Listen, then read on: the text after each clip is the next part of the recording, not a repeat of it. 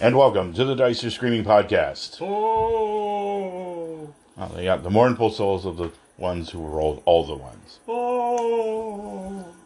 All right, hey, and welcome. I'm Randy. I have been alleged to be Mike. I, I'm pretty sure they've got proof on it now, so I, I may be stuck with it. There's nothing I can do. All right, They so got me dead to rights.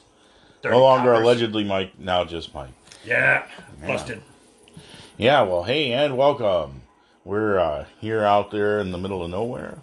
Just kind of nobody around. Creepy wilderness of southwest Michigan. Yeah, just uh, the streets are all deserted. What's? Oh no, it's another zombie apocalypse show. Oh no! Oh yeah, well, hey, you know what? Look, Yeah, eh, it's not like nobody else has talked about it, but like we're not doing it because nobody's talked about it. We're doing it because we love it. that's right. Zombies. Frequency rare. Number appearing three to twenty-four. Armor class eight. Movement six. Hit dice two. Percent in layer nil. Treasure type nil. Number of attacks one. Damage per attack one d8. That's right. There's some magic resistances see below, but the rest intelligence none. Alignment neutral. Size medium. They don't even care. That's right. Zombies are slow, always striking last, but always doing one to eight hit points of damage when they hit. They always bite until destroyed, and nothing short of a cleric can turn them back. Sleep, Charm, Hold, and Cold based spells have no effect on zombies. Holy Water, while score two to eight hit points of damage for each one it strikes. But yeah, been in there in the gaming book for a long time. Playbook of DMs, they don't check morale; they just keep attacking. Not fast, but relentless, and in great numbers. Yeah, not as much of a danger for parties with a higher level cleric, but you know, in the early game, uh, a newly starting party could find themselves in deep, deep trouble uh, with a room full of zombies to move through. And right, and rightly so. They're they're rare. They're listed that as their frequencies. And but you wouldn't know it by today's standards, would you? Oh no, you can yeah. barely shake a stick without hitting a zombie these days. of course, it's starting to die down a little bit. The zombie uh, rage being all the rage, your zombie movies. Just a little. Yeah, but it, you know what? It was a great time. Uh, it hit the saturation point, I think, but uh, it tells you something about what a cultural phenom this was. That it ex- it exploded outwards with such intensity and force over the last few decades. Yeah, I, I do think the contraction that has taken place just lately is because, honestly, I, it was riding this incredible high just a few years ago, where like it was zombie everything all the time. That's right. If you weren't having a Like zombie, zombios for breakfast, yeah, sure, why not? it's undead horrific. It's terrific with new brain flavored marshmallows. Mmm. All right, so yeah, maybe not as appetizing as you originally thought, but Yeah, well, you can expect no less from the disreputable sage of gaming podcasts. Hey, hey, psst, kid, you look like an adventure. You want old information? I got old info. You want new information? I got new information. Yeah, oh boy, not especially trustworthy, but you know, he's I, what's available. there you go. Is what's available, and you got to make use of that. So yeah, when you're talking about the zombie genre, the zombie apocalypse, all that, um, it really starts with movies, and that's what we're going to cover. So it's our zombie movie night. So yeah, uh, Yeah, stay we- close to us to the fire. Make sure your weapons are uh, cleaned and loaded, and uh, make sure you got a handy axe or melee weapon nearby, capable of chopping them right in the head. Plenty of oil. Uh, you know, maybe make a little circle of fire. Ah, fire tracks, man. Oh wow, crap. They'll, they'll be coming. Yeah, don't don't don't do. You know, good good lure though. Good lure. But uh, yeah, stick with us, and we'll get you through this. And um, if not, well, Remember headshots? the thing is, the thing is, I don't have to be the fastest one. I just have to be faster than you. so yeah, what movies, man? Uh, I always shoot your friend in the kneecap. Well, I don't know if they're your friend to be shooting in the kneecap, but it's something to think about. So, we're going to talk about uh, zombie movies, and yeah, that's probably something just like the zombie genre that's been overdone. But what we're going to try to do is give a little insight here into the gamer perspective of these. And so, yeah, we're going to talk about the top three uh, zombie movies. We're just going to talk about the most influential. And uh, if, number one, it's uh, Night of the Living Dead. And if it's not Night of the Living Dead, I'm sorry, we can't we can't be friends because there's performatively better zombie movies, and it's far from being the first. And we'll talk about those in a minute. But Yeah, yeah. There, we acknowledge without reservation that there is a prehistory dating back all the way to the dawn of film. So the concept has been embedded for quite a while. Uh, but if we're looking for a moment that was a cultural touchstone, uh, a single particular event that sparked a larger uh, acknowledgement of this as a genre, uh, a genre defining moment, then it's got to be George Romero. Yeah, The Night of the Living Dead with Duane Jones as the Taichi, uh, is the hero, not the main character, but soon to be one. yeah, And also talk about society in general. There's a slight little slap in the face of conventional society in this, as well as the ending of the film. And, you know, it was highly censored. Uh, Oh, it could not be shown. Uh, yeah, one of those scenes of them just eating the guts of somebody.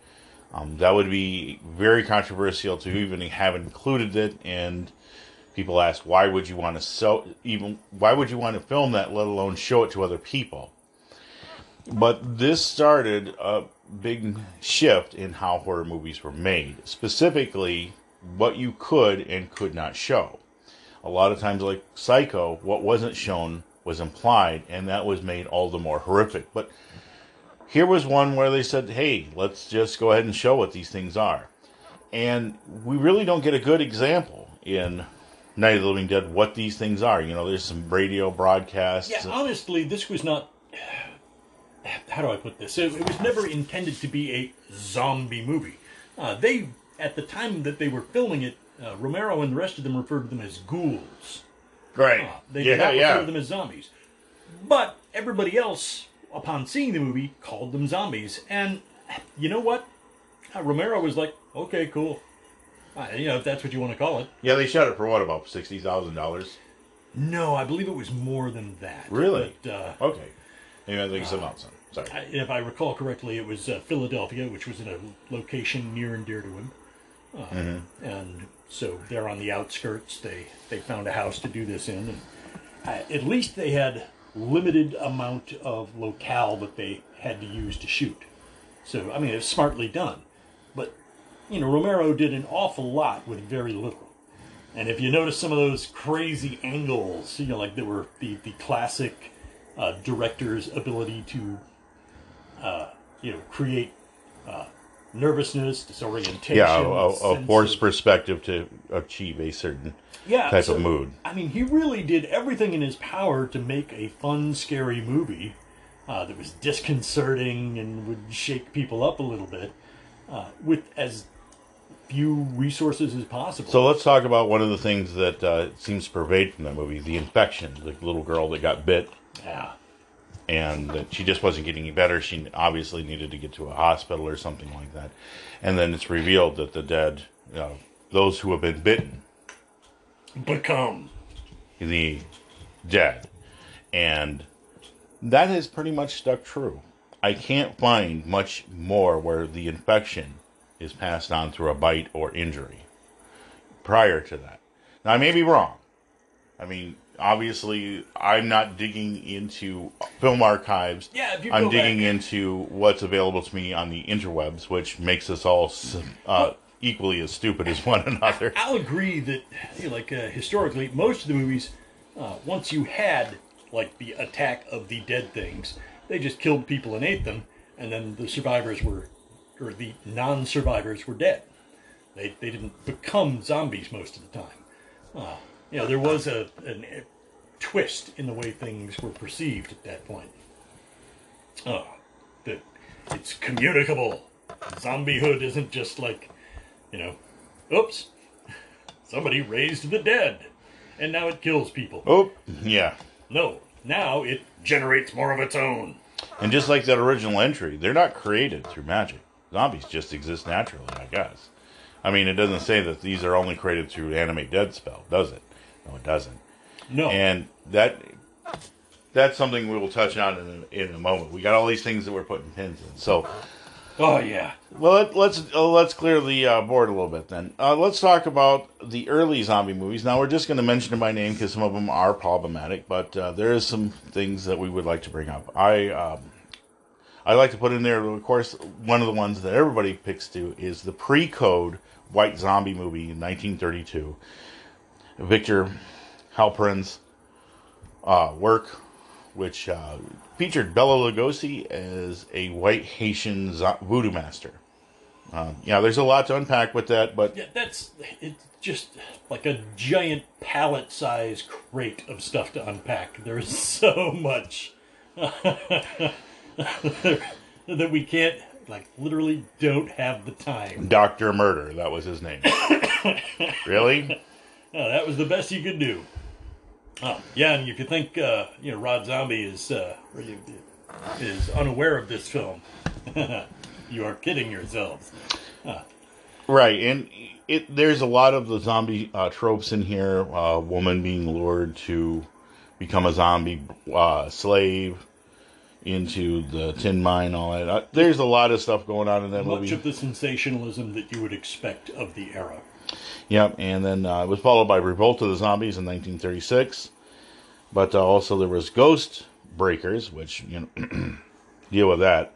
Ghostbusters. Um, Yeah, yeah. But yeah, dealt with zombies in a, in pretty much the same way. An infection, uh, well, non-infection, a concoction is in, administered, and then King of the Zombies, 1941, um, kind of more of the same. Another, you know, mysterious voodoo master is raising the dead or turning people into zombies. And this is the, the important thing is that White Zombie uh, kind of pro- proposed that yeah, the dead could be brought back to life and uh, there's also I Walked with a Zombie, another cult classic, 1943, and Plague of the Zombies, Hammer Horrors, Stab at It. Haha. I see what I did there. 1966, uh, which again features a voodoo master, uh, black ma- black magician, and a uh, master of the voodoo. Now, you know, this was the sensationalism era by then, in which, like, the late night double feature uh, was a fairly regular thing in, in popular cinema, where, you know, it'd be uh, mutant creatures that ate Detroit and, like, you know, zombie movie double feature night, you know. Uh, and that would be what people went to see. Yeah, so we- there was a market for these things and they existed. But could you really call it a genre? You know, when there's so many Right. years apart between efforts to make a zombie like film. Uh, and, And the term zombie didn't mean what it does to us now, popularly. Back then, it was kind of a mental condition, a state that could be through uh, potion or hypnotism. yeah, not even true death per se, but more like uh, you know the mind is taken over and the person is like has no will of their own but obeys the command.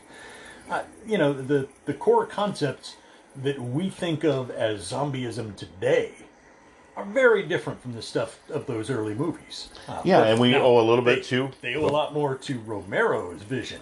And Romero is also influenced by the EC comics of the day, the Tales of the Crypt. Oh yeah, Yeah, you Yeah, know, the, that started to solidify a little bit more of the supernatural era, uh, or the aura surrounding the undead, or the plague. We had vampires, and vampires were very popular in cinema sure. and, and popular fiction. Bram Stoker's Dracula, obviously. But everybody kind of knew what a vampire was. But a zombie could mean different things to different people, and depending on what who was telling the story and what their uh, spin on it was, it could always be something different. But nowadays, thanks to the movies, and this is why we go back to number one, Night of the Living Dead. Yes, there are better zombie movies. There are more modern ones. But this is the patient zero where we can literally point to almost all fingers, like the transmission through bites of whatever this is. the shambling gait, uh, the like you know, uh, the pursuit of the flesh of the living. You know, like devouring those who are alive, uh, not just quarreling with each other and eating each other. You know, but for whatever reason, the the zombie is dead, and wants to eat the living. Uh, you know, these were all ingredients in what we now think of as the modern zombie, which, uh, you know, the, you'll notice there, there are no like modern zombie flicks where zombies just have no desire whatsoever to eat people. Yeah, now they are completely cannibalistic. like- Whether it's brains or it's organs, they're Yeah. going for it all. and that's that's uniform now. That uniform code of zombie. Yeah, you can't break that code.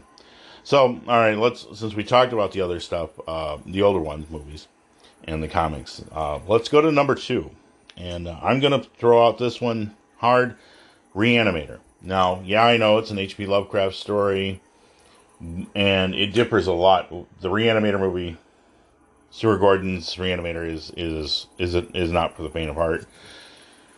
Um, but it is really another part of the zombie genre where thing a lot of people saw this movie specifically filmmakers and they it changed a lot on how things worked and this was a serum that much is true that could restore vigor back to dead flesh and it wasn't pleasant when it came back Yeah, it, it came back wrong. it's always wrong now yeah it's so Now I'm letting him have this one. I have a different number two. All right yeah so we're gonna we actually differed, but like uh, the Reanimator, I still agree that it's incredibly important. It was a cult classic. Uh, it did not go over well overall with like the, the general public. It didn't garner the attention I think that it probably should have. being attacked by a naked corpse and possibly one of the most graphic necrophilic scenes I've ever yeah, had the displeasure of witnessing. It's an uncomfortable movie to watch. yeah. So you know, this obviously did not like cross that threshold and become a super popular movie, uh, but its influence is important to mention. So. uh, in terms of being truly horrific and a you know like zombification, you know like Rise of the Living Dead type of thing. I, you know, it's a good choice. Well, I'm going to make a brief segue on here, not the kind you ride around on mall cops with, but uh, I'm going to mention that the H.P. Lovecraft story was, uh, was something he wrote more or less against his will. Not that he was forced through contrivance, but just like through a paycheck. Yeah, He wrote this as kind of his, as a do something like Frankenstein, and this is what he come up with. Herbert West, Reanimator. Yeah, and the story itself is pretty. I still think pretty good. Uh, it stands up today. Yeah, He did a he did a you know workman type job on it, even if he felt it was not particularly uninspired. I would say, hey, of all of his stories, I think this was one of his that uh, wasn't Cthulhu, but it did touch upon the appropriate existential dread that he laced his stories with. So, yeah, what's your number two, bud? Well, since my measurement for what was important to cover in this was the scale, like the impact and reach of a particular thing. Uh, you know, how many people did it get to? How much was it entrenched in the public mind? So for me, the number two was the Resident Evil series. Okay, All the, the transition out of video game, uh, which you have this thing that had a nerd appeal in a game and then it made the jump to a very, very initially successful movie. Uh, you know, blockbuster actually, that then moved into franchise mode. Uh, and this was like the next step after, like the Romero franchise, which, I mean, his zombie movie franchise thing. I mean, it really set the benchmark. Uh, you know, successfully making movie Right. after movie with a very similar theme. And I, I understand that Mr. Romero resented being pigeonholed a little bit. You know, he didn't get to do all of the creative things he would have liked. People thought of him as the zombie guy. Well, same with Tobe Hooper. Yeah. You know, could not be helped. Uh, but in the case of Resident Evil, you have a, you know, the uh, Umbrella Corporation with their lab underneath Raccoon City. Uh, and something has gone horribly wrong. Uh, and it's an infection, once again, following the traditional, like the Romero esque. It is a thing that can be passed from, you know, bite or harm inflicted by zombie on living person. And then if you manage to not be completely devoured, you become yet another zombie capable of infecting somebody else. Uh, worth noting, it's in Resident Evil, they get a little bit faster. You know, Yeah, yeah, not quite as slow as the uh, uh, the Romero zombies. yeah. We're gonna do one more movie apiece and see where we're at on that one, and then uh, we'll talk about the evolution of the zombie period. Oh yeah, we will be doing honorable mentions because we're not kidding here. There, there is so much material that we cannot possibly in an episode cover it all. There's a lot of meat on the bone on the zombie genre. Yeah. okay. Eh, not as much by the time we're done. Yeah, but you know, we'd have to have brains for them to come after us. and We don't. Yeah, yeah, that's That's the- why we're survivors. exactly. No, no zombie has ever caught me. I have nothing they want. Now, um, They recognize me as one of their own. since I went first on number two, why don't you go number three? What, what would be your third big zombie movie? Uh, it's not a zombie movie. Uh, it is more of the televised franchise, The Walking Dead. That Okay. if I were going to like be limited just to three things that I consider had the biggest impact, the most recent and final one that I would enter would be the Walking Dead series, which, admittedly, uh, I was a huge fan of the first two, three seasons and then dropped off. But I fan, fake fan. yeah, I'm yeah, sorry. not, not a real fan because I didn't stick with it no matter what. Right. Uh, I loved the enormous popularity of the series, and I loved that it had brought the genre kind of into the mainstream. It was the Walking Dead series was to the zombie genre what Game of Thrones was to the fantasy genre. People came out of the woodwork uh, just to see something that was outside their usual viewing type. And that kind of a genre breaker there where it deserves mention. I mean, that. Yeah, the season with the now. governor. I mean, if you had to, you're pretty spot on. If you really had to say, like, what is the quintessential villain out of that entire thing? Well, Negan. But to get to Negan, that's like six, season six, seven, the the saviors. But when you come also full circle to several characters, like Rick, uh, and some of the peripheral characters that passed away. Yeah, fourth season with the governor. I don't know if we could really get past any of that. So yeah, I agree that if you watch about the first four seasons, ending with the governor, yeah, that's a good place to leave off on Walking Dead. Yeah, I and remember the scale was not based on personal favorites. Uh, for me, it was, you know, not about who was the highest quality or who was the, the you know, like best production values. It was the scale of the event. Okay, uh, how big of a reach did this have? And it, when I throw like the entire works of Romero, uh, the Resident Evil franchise and then the indisputable recent phenomena of The Walking Dead, you wind up with a thing that covers uh, the era of film, uh, comic books, uh, video games, movies, television. Like the three of those, it's like a 50 year journey of like major entertainment events. Uh, so, yeah, it, I like all of them. Uh, if I hated them, I, I might have been swayed to not include them. Uh, but uh, they are not my absolute most admired products. They're just the ones I felt had the most impact, like meteor strikes, compared to little magnificent uh, starfall moments. Yeah, I guess if I had to go with number three, it would be Return of the Living Dead because not just the punk soundtrack, but just the sheer absurdity of it all. It didn't even try to be halfway serious about this. They were They had fun. well. It was also very dark, and I mean, it- well, it- sure. absolutely. Um, yeah, it- save the last bullets for yourself, sort of thing. Um, yeah, completely dark.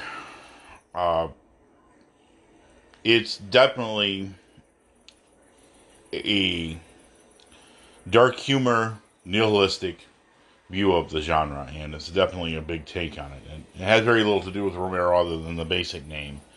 But um, I guess we had to start getting off into the tangents here about honorable mentions. Uh, Yeah, we wanted to save ourselves plenty of time to cover some of the extra stuff as promised because there's so much that was great.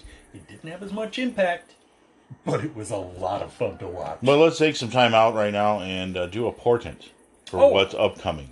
the Ornithomancer. Oh, just looking at the flocks of birds. Why? Yes, yes, divination by bird. That's what I'm up to now because the, the sheep entrails were just way too messy. Uh, the oneiromancy requires a person who can get more sleep than I often get. Uh, so, if I seem a little delirious, um, trust me, I came by it honestly.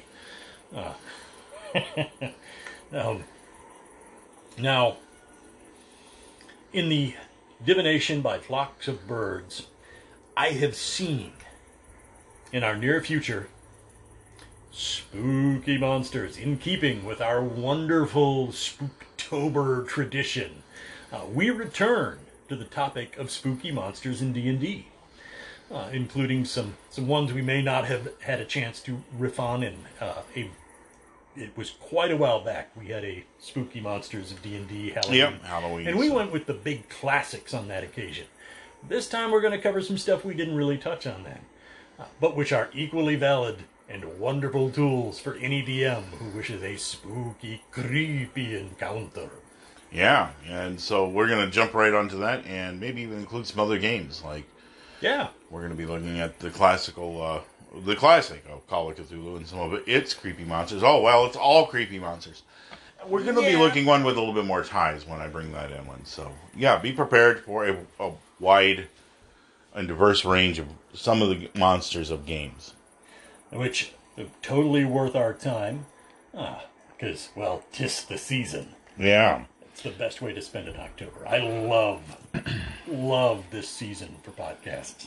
Yeah, so um, we also wanted to talk about the evolution of the zombie as we close this on before we get to honorable mentions. Yeah, it seems like zombies at first kind of started out as mindless, uh, destruction bent uh, creations or shambling husks of rotting carcasses coming after you, and that's kind of scary. But recently they've gotten kind of fast. It's like the type, if you don't do a cardio three times a day, you're screwed Yeah, yeah. type of fast. And you did see this in Return of the Living Dead. The zombies there just weren't They'll uh, sacks of meat. They were running right at you. So yeah, that's the thing that, that they came out in the genre, and you can trace the certain couple points here and there, but it's not that big of a deal. But uh, when you do find it, and when you can point it out, you definitely start seeing that that didn't quite caught on, and so there's kind of the divide between the two. There's the fast zombie, and then there's the slow zombie. And sometimes people who are very classical adherents to the archetype of the zombie don't want fast zombies in their zombie movies. And people who are kind of into the new blood, I would say, like their zombies really, really fast because they got to be ultra scary because they're just slow. They're just not fast enough. And I'm Yeah. kind of like, hey, you know what? We can have both at the same time. Oh, yeah, there's plenty of room in this genre for both visions of zombiness. You know, like there's no absolute dogma, and I don't think there should be. Uh, I've, I've enjoyed them long enough uh, as a form of entertainment that I've seen both types. And I, I cannot bring myself to really pick a side. I just kind of wait to see, all right, what's the directorial vision on this? What's the, what are the creatives into? Uh, I I don't want to start mentioning stuff by name until we properly. Well, right. We just wanted to mention the evolution of the zombie as how it's kind of divided the community. Yeah, community a little bit, It's and- branched out. There are wider visions, including uh, intelligence, which has also begun fairly recently to creep its way into the zombie genre. The idea of you know, like zombies starting to develop something slightly more than the most rudimentary of impulses. Uh, and yeah, that's in rarefied circumstances. You don't see a lot of that, but it's it's there. So uh, owed partly to the enormous popularity of the zombie genre, you've started to see it branch off in a lot of different directions. Not entirely dissimilar to what happened with uh, hard rock and heavy metal. You know, like once the you know barriers got kicked down in like 67 to 71 you know once the door was open it rapidly fragmented into this like really wide variety of other subgenres. And much the same is true of the, the zombie genre now. It, it's really opened the door for a lot of other people with very creative ideas. And i'm happy about it. Not disappointed at all. I've, I've seen some great new spins.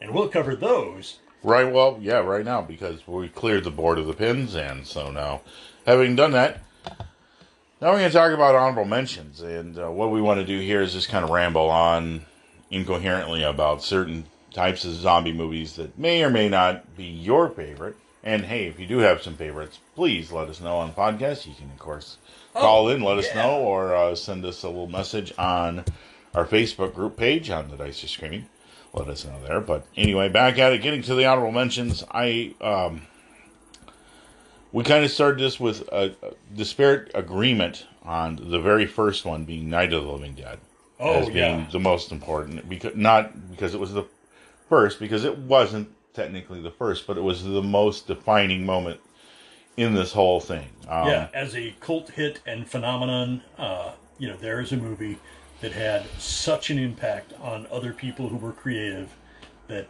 how could we not love it and uh, reference it? It- has to be mentioned.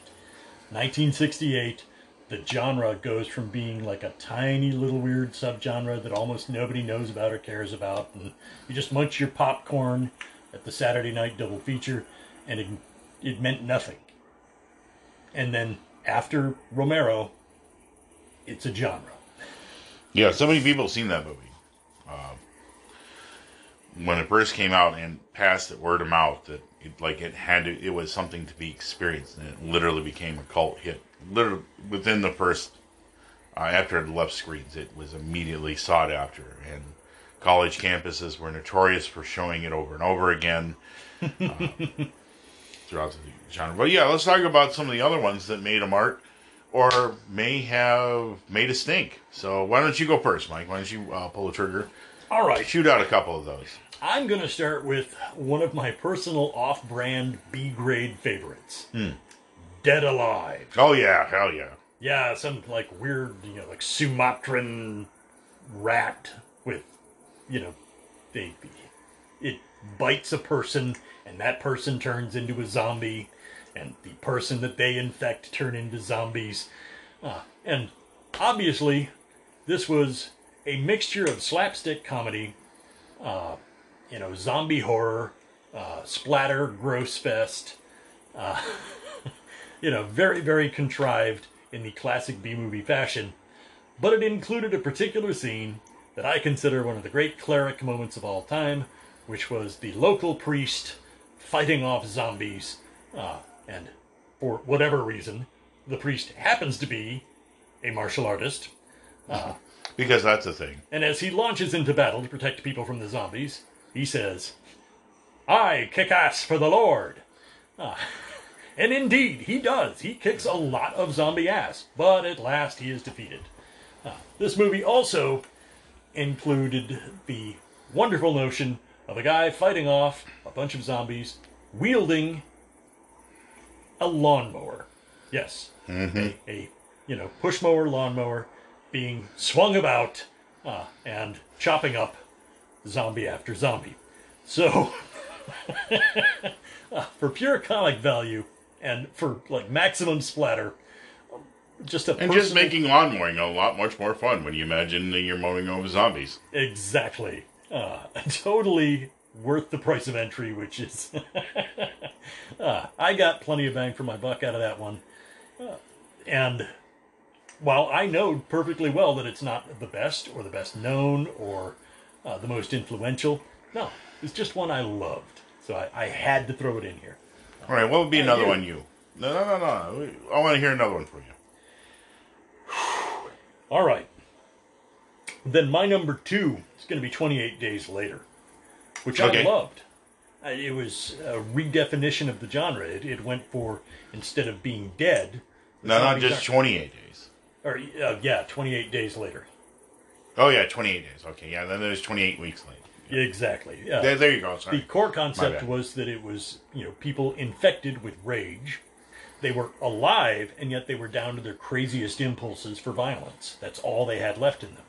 You know, kill and eat, kill and eat. Uh, and you know, as soon as the sun went down, or you know, they were uh, well, they were at rest when there was nothing there to stimulate them. If there was no food around, they just hunkered down and waited. Uh, and as soon as something or someone stirred, boom, they were after him like crazy, just ah, charging horde.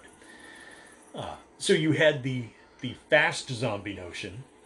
Uh, you had the living zombie notion, like they're not dead, but they are infected, and any contact with them could infect you.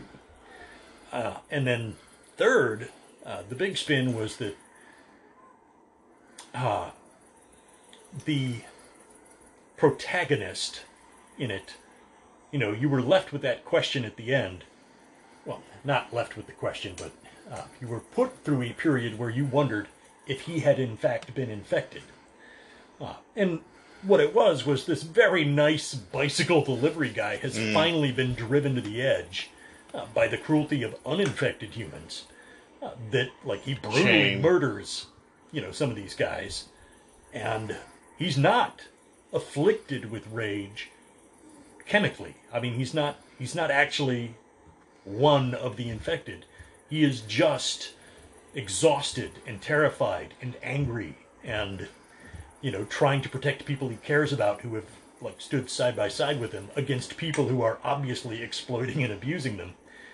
And you know, it, there's a wonderful lesson there about the nature of rage that I, I think was just a little bonus feature in that movie. So yeah, that would be my second big personal favorite. Uh, much more high-minded than the B-grade movie, which I just enjoy because it's fun. Yeah, um, yeah, I'm not gonna number mine. I just, I'm just gonna throw them out there. Zombieland for me. Uh, yeah, I know some people like uh, Shaun of the Dead. I don't. But I personally, enjoyed uh, Shaun of the I at a certain visceral level, I enjoyed it, but yeah, just not my thing. I think that uh, Zombieland just uh, it tickled my funny bone the right way, Oh, very. and uh, That's a good one to like. Zombieland was, I mean, again, it, it's like it's homaging the genre properly.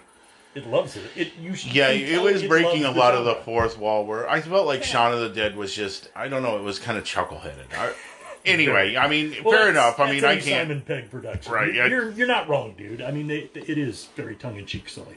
And another fu- a funny one, if you get to see it, is Little Monsters. Not the one with Fred Savage, the one in 2019. And I'll just summarize it like this: It's this uh, pre or kindergarten teacher taking her students to a, a little day camp that is ground zero, right next to ground zero for a zombie infection outbreak in a military base. And you can imagine what happens.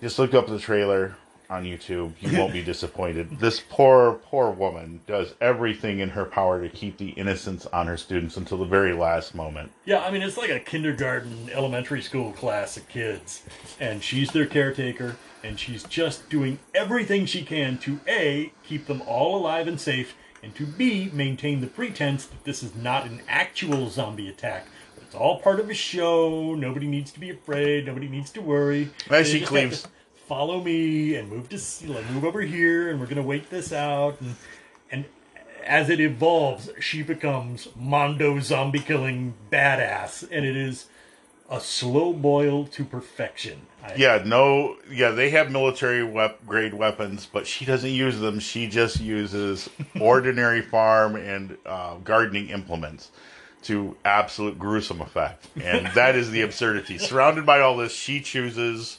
shovel. Okay. I Yeah, mean, she knows what to do with it. I mean, obviously, it worked out well for her. Bang! so much.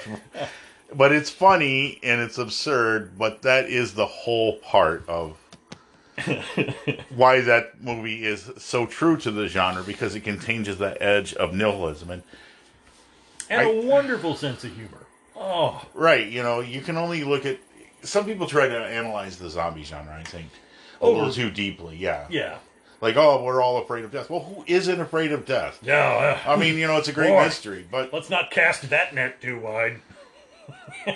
and yeah, there's an American Thanks for the obsession big with vision. Thanks for the thanks for the big picture there, Freud. I mean, yeah, as Americans, as a culture, we look at our health. You know, if we eat more kale, you'll live longer. Like, Oh, well, then I choose death and bacon. There you go. And so, yeah, the Grim Reaper is going to find us all. But what is the the greater meaning of it all? Well, these movies, you know what? When movies don't have a great Kale could save your life. Not if I shoot that SOB first. whatever you have, damn it, whatever you have as an instance to delve into the genre, if you come there with a pretentious attitude, no man, zombies don't rack up. How could they stay in The Walking Dead alone? All the initial ones that hit, their lig- um, ligaments would be unhinged from their body in six months. That's just the nature of decay. Yeah, fascinatingly, that was a feature that I did like about 28 Days Later, which is because they were living. Yeah, they weren't. Eventually, they wore down. I mean, no food, you know. Uh, they ran out of other people to eat. Uh, they don't have the brains to open a can. Uh, you know, Yeah, they don't have any type of motor or memory skill, motor memory of motor skills to replicate any type of activity that would sustain them, so other yeah, than just like four attacking. weeks later, there they are. Uh, you know, collapsed. They have nothing. They have no energy left. They're basically skeletons. Uh, you know, with a little bit of skin left on them, feebly lying there, wishing that they could get up and bite somebody, but they can't. I, very different spin on the zombie concept. So yeah, I, you're right. That is yet another facet. Yeah, you, know, you can only take the absurdities to a, a certain level, and then afterwards, it's just not. It's not a sustainable story. But however, it's a fascinating genre, and it's spawned, as Mike had said, you know, numer- uh, numerous video games. Now we have the 4 Dead franchise, which we haven't seen too much of lately. But you know, Yeah. if you remember that one, that was quite the uh, thing. There's a couple new games too that are out uh, that feature zombie and horror fe- uh, zombie monsters and horror features. Uh, you won't uh, see the the next day, or you won't see tomorrow. That's it. I think it is uh, coming out. Been watching a lot of uh, Twitch streams of that. Very funny one from our good friend Abby. She really got her uh, whole party killed. Did it unintentionally. There was this corpse sitting on a uh, on a on a, a slab, and she said, "Yeah, jump up there and look at it. You can jump up there, yeah." And so look, look at it. Look at the face. It doesn't look familiar, and so they're all up there jumping up and down on the slab, trying to get a closer view from first person. And she slowly slips away and turns on an electrical switch and electrocutes them all. Wow. Is this an evil party campaign? No, no, no. This was uh, what uh, that uh, you won't live to see tomorrow. How she got them, and you know, she's just running away from them. Oh, go abs! Yeah, go that good old! Abby. Oh man, she is my she is my hero of the year. But yeah, they were being chased around by zombies and stuff in that one, so it was just basically they had time to goof off. I had a final honorable mention. All right, go ahead. I Am Legend, uh, which Yeah, it's been like three or four times in the movies. Uh, one with Kurt, uh, Charlton Heston in the seventies, and then uh, the recent one with Will Smith, and then going all the way back to Last Man on Earth on uh, with Vincent Price. yeah, uh, these are you know repetitive themes, uh, but I, I Am Legend introduced to us the concept of the zombie evolving in mid movie. You know, not uh, the conventional. It has no brains whatsoever, and that's it. Uh, in this case, uh, these infected undead, some of the higher functioning parts of the brain were starting to kick back to life, and the zombies had a leader, quote unquote, uh, that you know was like their the boss zombie. That was a little bit of a shift of concept to me, and I, I saw that and I was like, interesting. You know, Yeah, smart zombies. Okay, this like the game just got real because when you were just effectively chumming the water and like shooting sharks, uh, that was one thing. But zombies that can trap you Hey, okay, we're on new ground here. I like that. Uh, so yeah, the Will Smith version uh, I particularly liked. It was uh, Yeah, they were more like vampires, and I think that was also the one in Charlton Heston. Uh, Pretty sure they were they they were powerless during the day, but extremely. Um, Will Smith, they were still kind of uh, mindless for the most part. I think Yes. in that one, but And the Charlton Heston one, they, you actually had long conversations with them. They yeah, they had totally changed their ethos once infected. So yeah, that was uh, one, and of course uh, Vincent Price's "The Last Man on Earth." so yeah, you know uh, the genre has a lot of different phases that it's went through, and you can trace back to the proto roots. I think you're kind of looking at the Ur zombie. Can I use Ur zombie? ooh, Without being like Ur zombie. No, no, no. I mean Ur Yeah. zombie. Ur, the ancient city, Ur, yeah. or Protean. Yeah. Very Yeah, good. yeah. All right. Uh, could, but if I can say that, I mean, I can also say that you have failed your saving throw versus distraction and have found yourself under the gaze of the arcane eye, once again forcing you to look at independent projects throughout the interwebs in gaming nerdospheres that we inhabit. Oh, what the arcane eye, what sights it has to show you today. So, what does the arcane eye shine upon today? Where, where does it Oh, what gaze sights? fall? What sights does it have for you? oh well, it Gentleman's War, a Kickstarter coming up, and this particular item is a rather attractive card game. Uh, it takes place in the Viridian Gate online universe, and it is, as the Gentleman's War says, a game where you should be constantly stealing, lying, and cheating to win. So it supports from two to ten players, which is, of course, a very good amount. I mean, the more players you get in, obviously, the more trickery and uh, backstabbing you can do. But there is assassination attempts all through it. Oh yeah, the ultimate screw your neighbor, and anything goes. I just So it's also very quick and easy. It's a non-collectible game. oh yeah, none of that CCG nonsense. This is like get it and play it. Yep, and they encourage you right in the on the Kickstarter to cheat and lie to your friends, your mom, your kids, your grandma. Don't worry, they don't judge, and neither will we. So, your Picard collectors, it is a it is a complex and unique deck where every single card is illustrated and making it beautiful to play with and show off. So every card is unique in that deck. You'd say, well, hey, the same thing applies to poker, and you would be right. Yes. Ah, although poker cards are not usually so beautifully illuminated. Yep.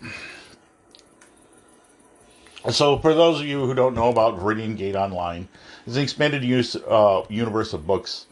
They've got sort of over 20, and it contains many of those. The Viridian Gate is basically a shared universe where in people are escaping from the real world into a fantasy online game inhabited by some of the same characters that you wanted to escape with from here. From this world. So, yeah. So nonetheless, it uses standard poker, uh, hearts and clubs. Oh But- yeah, it's got the traditional suits. Uh, of course, very different uh, and considerably more graphic art. Uh, not just uh, you know poker knockoffs. Right, and it's very easy to play. They show you right off the bat. It's very beautifully illustrated. It's uh, primarily is from James Hunter. It was an American fantasy writer, of course, a number of books from the uh, Gate Online. He's an American fantasy writer, a member of the SFWA Science Fiction Writers Association, and the best-selling author of Rogue Dungeon, Bibliomancer, Shadowcroft Academy, and the Yancey Lazarus series. And he is a former Marine Corps Sergeant, combat veteran, and pirate hunter. Seriously. And he's also a member of the Royal Order of the Shellback. Well, hey, that puts him in pretty close standing with me most of the time. At least we share some of those. Uh, and then there's DJ Bodden, who is also the CEO of the startup, and uh, he definitely has been every continent he claims up up to, and but not Antarctica. Yeah, he's quite the quite the set of travelers. Uh, So yeah, these guys uh, are pretty fun fellows to get along with. Uh, they were very friendly to me, getting us uh, information to us, and we wanted to share it with you. So here at the Arc or the dice are screaming where we come under the sway of the arcane eye, and so do you. You failed your saving throw as a distraction, so here we are. Being distracted with new and unique video and comic book and board, as well as role playing games. Independent and stuff to pick up. Check out their Kickstarter, it's still active. You can get on board on it and get yourself a nice, fun deck. It's fun to play, and they're still short of their goal, but there's plenty of time to go, so get yourself out there and get a, a deck of cards going because this really looks like a fun game to play between sessions. And if you're waiting for somebody to show up. All right. All right, but now I the duration of the thee out. arcane eye succeeds and Avant! Avant! So yeah, so uh, anyway, we we're talking about zombies, and uh, yeah, we, there's a lot of movies out there to enjoy in the spooky season, and I don't think that Halloween has ever been the same after the genre, the zombie genre has run its full course. I mean, it has all my life it's been there because I was born in '68. Ooh, boy, I'm old, and yet the zombie has kind of always been sort of overlooked, much like the entry in that horror monster manual, where it's like, what? Yeah, it wasn't taken seriously. It wasn't for a long time. It was Yeah, just for a long time. as a a minor subgenre of horror that Gore, oh, isn't that shock. cute? Yeah. You know, and I honestly, if you had told me back when I was watching, uh, you know, Return of the Night of the Living Dead, uh, you know, 1987, I think it was, Mm-hmm. 88. Uh, when I saw that back then, if you told me that this was going to be like the major sensation of like the 2010 to 2020 zone, like that this, this is just going to take over television, man. It's going to be all over cable. Uh, you know, movies or like homage movies to the zombie genre are going to be like in vogue. Uh, experimental, more art house like zombie movies are going to be all over the place. It's going to occupy multiple major series. I, just, I would never have believed you in '87 that that was going to be the thing everybody went for. I expected it to stay a niche. So we got to give our like hats off, uh, hats off and brains of out. What little we have Oh. to the zombie flick. That's what this was about. Uh, I'm Yeah, to during say- spooky season, it's m- m- no more perfect time exists. I'm going to talk about the impact of the humble zombie. Only of two hit dice and a low, easily hittable armor class, Re- but encountered in great numbers and relentless in Yeah. their pursuit. Oh yeah, Ah. large number of zombies in a closed area with Yeah. a monolinear mission that uh, you know we have to get over there. Uh, can we? Can we do the Resident Evil thing and climb over the you know like the, the pipes and like work our way along a ledge and while they're just milling around down there? Ah. Yeah, well, don't fall down. That's a great moment for the rogue to go, hey. Wow. Oh, be a terrible place to miss a step, wouldn't it? Shove. Yeah, now I don't have to worry about falling. Oh well. Not if I take you with me. Grab. All right, so yeah, I think we've beaten the zombie genre to death, and I think it still has some life left in it. And hey, It's because If we you- didn't get it in the head. I Gotta got get the finally a first bro. chance to play Zombicide with my group board game night on uh, last week. So definitely much, still much life left in the old zombie genre. Get yourself out there and get a. Uh, Remember the zombies in the mall game, like the Escape the Mall game we played? Uh, yeah, oh yeah, the zombie. There's zombie dice too, which is Yeah. It's all over the gamosphere, you know, as well as popular culture. Yeah, grab if you if you don't want anything too large to play. Zombie dice is your great go-to game. And I, I got to throw it in. This is like my closer. Uh, I would be totally remiss, ding ding, Ding ding. if I didn't mention "Give Me the Brain" by Cheap Ass Games. a long Oh, yeah. ago. "Give Me the Brain," uh, where your zombies who work in a fast food restaurant In the underworld. and you're in possession of only one actual brain, which will enable whomsoever possesses the brain at the end of their shift to go out and have a nice weekend.